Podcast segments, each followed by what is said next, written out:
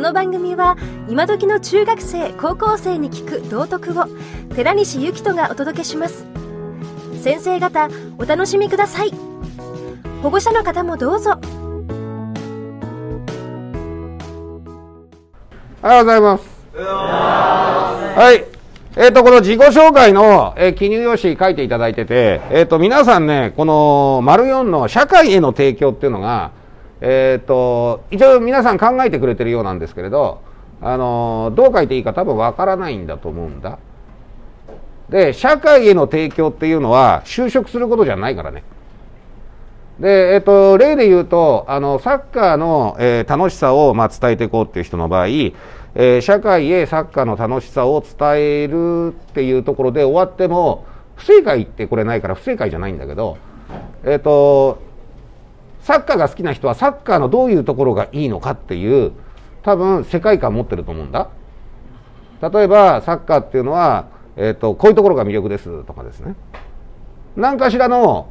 なんかチームでこうみんながこう戦うところがすごく、えー一体感があっていいんですか？わからないですけど体鍛えられるんですかもしれないしわからないですけどなんか目標あのいいことがあるんだと思うのね。でそれをこれからサッカーやりたい人に伝えたいからえっ、とねこれからサッカーをやりたい人に、えーこう伝えていくことを目指したいんですだとかね。多分目標っていうのは具体的にサッカーのこういうところがいいんだっていうのがあるんだと思うんです。でですね、え社会への提供っていうのはねあの考えても考えても思いつかない人は、えっと、自分で手紙書いてください。これは新しい今ワークをやれって言ってます。いいですか？えっ、とですねえー今回の自己紹介の、えーっとやるべきことは好きなことは何ですか、えー日頃どのように好きなことに取り組んでいますか、えーであなたの目標は何ですか？その目標が達成した時、えー社会へあなたは何を提供してますか？で社会へ提供してるっていうから、えーっとすごくなんか壮大なことを聞かれてるように思うかもしれないけれど友達に感謝されてるだけでも社会に提供してるのね。いいですか？価値を。いいですか？えあるいは社会に役割を提供してるのね。だから社会に何を提供してますかっていうことを聞いてます。これ思いつかないことはねえっ、と誰かにありがとうってどういうふうに言われたいかっていうことを考えてください、えー例えばえーサッカーが好きな人が、えーサッカーを今一生懸命やってます。でサッカーの楽しさを、えみんなに教えてあげるんです。でこれからサッカーをやろうとしてる人たちにサッカーの楽しさを、え教えてあげる役割を自分は、えー担いたいんですっていうふうに考えたときに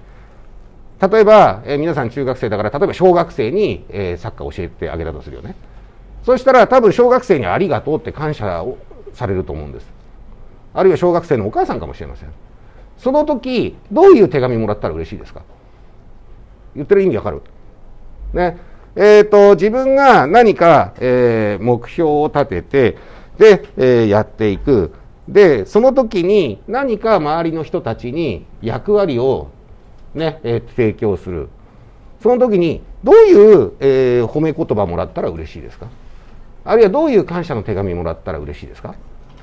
これをね、えー想像すると多分この社会への提供っていうのは、えー書き出せるんじゃないかなというふうに思います。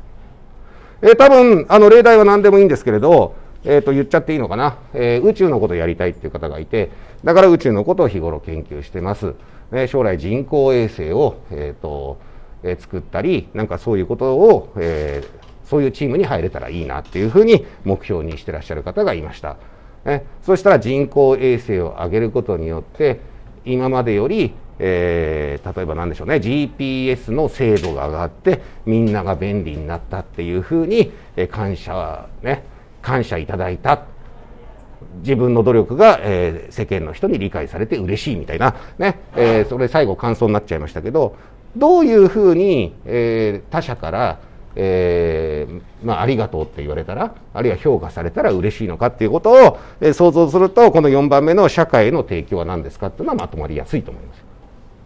言ってることいいですか？非常にちょっと分かりにくかったと思うんですけれども、えー、と今の話を、えーよかったら隣の人とシェアしながら、えー今の寺西の言ってることを、えー想像していただいて、えーなんかちょっと深めていただいたらいいなというふうに思います。ということで、あのこの社会への提供はっていうのはね、えー、どういうふうに他の人に言われたら嬉しいのか、それを考えましょう。では、えー、引き続きね、え、っと、自己紹介の記入用紙ね、えー、考えていってください。ではどうぞ。